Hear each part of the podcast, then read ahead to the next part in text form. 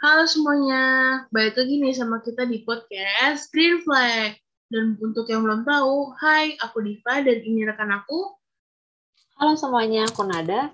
Dan kali ini kita bakal bahas nih soal isu yang lagi tren banget nih. Salah satunya adalah global warming. Tapi sebelum itu ada baiknya kita dengerin dulu nggak sih penjelasan Nada tentang apa itu global warming? Nah, jadi global warming menurut PBB merupakan perubahan iklim yang mengacu pada perubahan suhu dan pola cuaca dalam jangka waktu yang panjang. Pergeseran ini mungkin bersifat alami, tetapi sejak periode 1800-an, aktivitas manusia telah mendorong perubahan iklim, terutama dengan pembakaran bahan bakar fosil seperti batu bara, minyak, dan gas, yang menghasilkan gas yang memerangkap panas. Kurang lebih seperti itu sih penjelasannya. Nah, kalau dari kamu sendiri, tahu gak dampak global warming secara umum?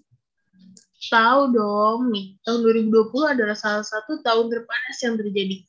Hampir semua wilayah daratan mengalami cuaca yang panas dan terik.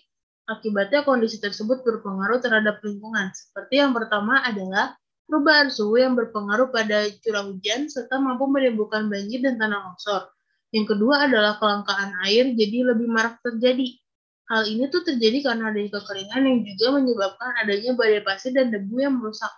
Yang ketiga adalah kebakaran hutan yang lebih mudah terjadi dan lebih cepat menyebar ketika kondisi ini lebih panas. Keempat adalah suhu yang lebih tinggi dapat meningkatkan penyakit yang berhubungan dengan panas dan dapat membuat orang lebih sulit bekerja dan beraktivitas. Tapi kalau ngomongin global warming tuh pasti nggak bisa lupa dengan demo yang kemarin itu, maksudnya kan demonya gede banget tuh. Nah, benar banget di demo yang kemarin itu terjadi pada lingkup saintis. Kalau dari yang aku baca di Detiknet Aksi, demo para ilmuwan NASA atau National Aeronautic and Space Administration memberikan narasinya mengenai global warming pada tanggal 16 April 2022 di Los Angeles, yaitu Peter Kalmus. Dia berkata bahwa kita akan kehilangan segalanya dan kami tidak bercanda, kami tidak berbohong, kami pun tidak melebih-lebihkan. Ini untuk semua anak di dunia, untuk semua anak muda, dan untuk orang-orang di masa depan. Ini bukan untuk kita saja.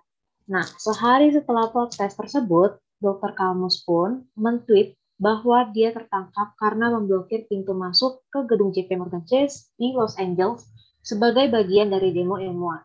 Dia pun menuduh bahwa Chase mendanai proyek bahan bakar fosil baru lebih banyak daripada bank lain manapun yang membawa manusia ke kehancuran iklim. Kurang lebih kayak gitu sih di permasalahannya.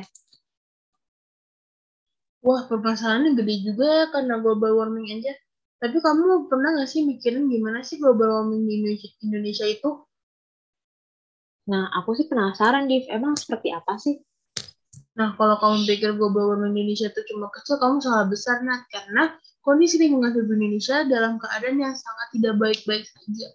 Hutan di lingkungan Kalimantan hingga Papua masih terus mengalami eksploitasi dan penghancuran oleh korporasi. Ini berupa penggundulan hutan untuk dialihkan menjadi industri ekstraktif. Buat yang belum tahu apa itu industri ekstraktif adalah pengalihan hutan menjadi perkebunan, properti, pertanian, kehutanan, tambang, infrastruktur, dan juga kelautan. Dari riset yang telah dilakukan oleh WALI atau Wahana Lingkungan Hidup Indonesia, didapatkan data bahwa lahan seluas 159 juta hektar sudah terkafling dalam izin investasi industri ekstraktif. Luas wilayah daratan yang secara legal sudah dikuasai oleh korporasi yakni sebesar 82,91%, sedangkan untuk wilayah laut sebesar 29,75%.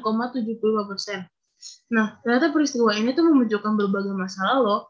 Dari laporan Konsorsium Pembaruan Agraria atau KPA, sepanjang tahun 2018 saja tuh terjadi 410 konflik agraria dengan luas wilayah konflik 807.177 hektar dengan melibatkan 87.568 kartu keluarga. Dengan kerusakan hutan yang seluas itu, tidak mengherankan nggak sih jika kemudian sepanjang tahun 2020 itu efek global warmingnya tuh kerasa banget. Tapi di tahun 2020 juga, BNPB atau Badan Nasional Penanggulangan Bencana mencatat terdapat 2.925 kejadian bencana alam di Indonesia. Mulai dari banjir, puting beliung, tanah longsor, kebakaran hutan, dan lahan juga kekeringan, serta gelombang panas.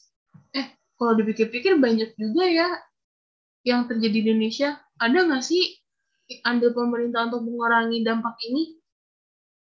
Nah, tentunya ada dong, Liv. Karena dari pemerintah Indonesia sendiri membuat undang-undang yang berkaitan dengan lingkungan. Nah, itu bisa dilihat pada Undang-Undang Republik Indonesia Nomor 6 Tahun 1994 tentang pengesahan United Nations Framework Convention on Climate Change. Tujuannya adalah dalam pembangunan berkelanjutan yang berwawasan lingkungan, manusia dapat berperan dalam mengendalikan sistem iklim melalui pengelolaan sumber daya alam. Aturan yang telah dibuat mengenai hal tersebut dapat terlihat juga nih di ketetapan Majelis Permusyawaratan Rakyat Republik Indonesia Nomor 2/MPR/1993 tentang garis-garis besar haluan negara, khususnya tentang lingkungan hidup dan hubungan luar negeri.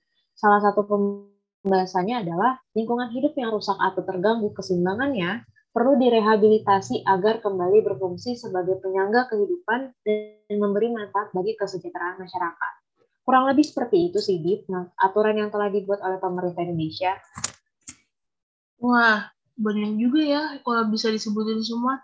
Tapi kamu tahu nggak nih, Nat, daerah di Indonesia tuh yang mengalami global warming tuh mana aja sih? Tahu dong, Dip. Cikarang bukan sih salah satunya? Nah, betul banget nih. Dan kebetulan kejadian itu dialami oleh kedua informan kita nggak sih? Yang pertama itu adalah Kak J. Kak J adalah seorang karyawan di perusahaan di Cikarang. Perusahaan yang dia kerja sekarang itu merupakan perusahaan manufaktur, di mana kantor pusat dan pabriknya itu menjadi satu. Perusahaan ini tuh bergerak di bidang rasa dan bau yang membuat kita bisa dengan cepat menyimpulkan kalau banyak limbah yang diproduksi dari pabrik ini. Berdasarkan hasil wawancara dengan Kak J, dia menyatakan bahwa beberapa tahun yang lalu sempat terjadi demo dari masyarakat yang terkena dampak limbah bau yang menyengat itu. Karena adanya problematika ini, akhirnya perusahaan itu menyepakati untuk lebih mengolah limbahnya dengan memasukkan filter pada mesin-mesinnya untuk meminimalisir limbah dan polusi dalam bentuk air maupun udara. Dan juga berdasarkan keputusan Menaker nomor 187 tahun 2016 tentang penetapan standar kompetisi Kerja Nasional Indonesia, kategori pengadaan air, pengelolaan sampah, dan daur ulang, pembuangan, dan pembersihan limbah sampah, menyatakan ada dua cara untuk mengurangi limbah tersebut. Yang pertama adalah dengan melakukan pengolahan air limbah secara fisika, kimia, dan biologi, dengan menggunakan instalasi pengolahan air limbah atau IPAL, dan yang kedua adalah dengan melakukan pengendalian pencemaran dari udara emisi itu tersendiri. Dan kebetulan perusahaan tempat Kak J bekerja itu melakukan kategori-kategori yang telah disarankan oleh peraturan Kemenaker ini. Selain memperbaiki kualitas pengelolaan limbah, perusahaan juga meningkatkan program CSR atau Corporate Social Responsibility untuk menjaga relasi dengan masyarakat melalui program sosialisasi mengenai produk yang mereka produksi, serta adanya pemberdayaan soft skill dan pemberdayaan fasilitas sarana dan prasarana bidang kesehatan dan pendidikan, sehingga bisa meminimalisir konflik antara perusahaan dan masyarakat. Hal inilah yang bisa dikatakan bahwa adanya pengaruh kekuasaan dalam menyelesaikan masalah bidang bencana. Nah, itu kan informan pertama nih dari yang kita jelasin. Sedangkan informan kedua kita itu dialami oleh salah satu mahasiswa di Universitas Malang, di mana dia tinggal di wilayah Cikarang. Kita sebut saja dengan KR lah ya. Nah, saat dia tinggal di Cikarang, permasalahan global warming yang terjadi adalah cuaca yang sangat panas atau ekstrim. Apalagi kalau di siang hari, di saat berada di luar rumah, kulit bisa loh berwarna hitam saking ekstrimnya cuaca yang terjadi di Cikarang. Menurut informan kami pun, penyebab global warming yang terjadi di Cikarang karena banyaknya polusi. Terlebih Cikarang menjadi pusat industri yang banyak berdirinya pabrik besar di sana. Sehingga situasi di pagi hari aja tuh susah banget loh untuk nemuin udara yang segar. Dan juga permasalahan global warming yang dialami narasumber pun berdampak pada saluran pernapasan yang menjadi sesak karena tiap hari warga di sekitar sana mencium asap kendaraan dan asap pabrik. Nah, dari permasalahan tersebut tuh informan kami berharap agar pihak pabrik pun mampu menyediakan kendaraan antar jemput bagi karyawan yang bekerja. agar mereka tidak membawa kendaraan sendiri. Seenggaknya harapan ini mampulah untuk mengurangi polusi udara. Kalau dari kamu sendiri gimana, Div? Nah, kalau aku sendiri tuh berharap semoga tuh masyarakat bisa lebih peduli terhadap kondisi lingkungan dalam bentuk apapun. Dan juga untuk perusahaan agar dapat lebih baik dalam mengelola sampah industri yang mereka keluarkan.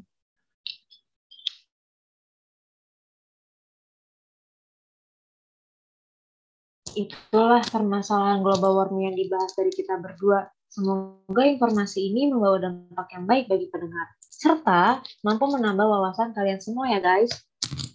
Terima kasih sudah mendengarkan podcast kami di Green Flag. See you!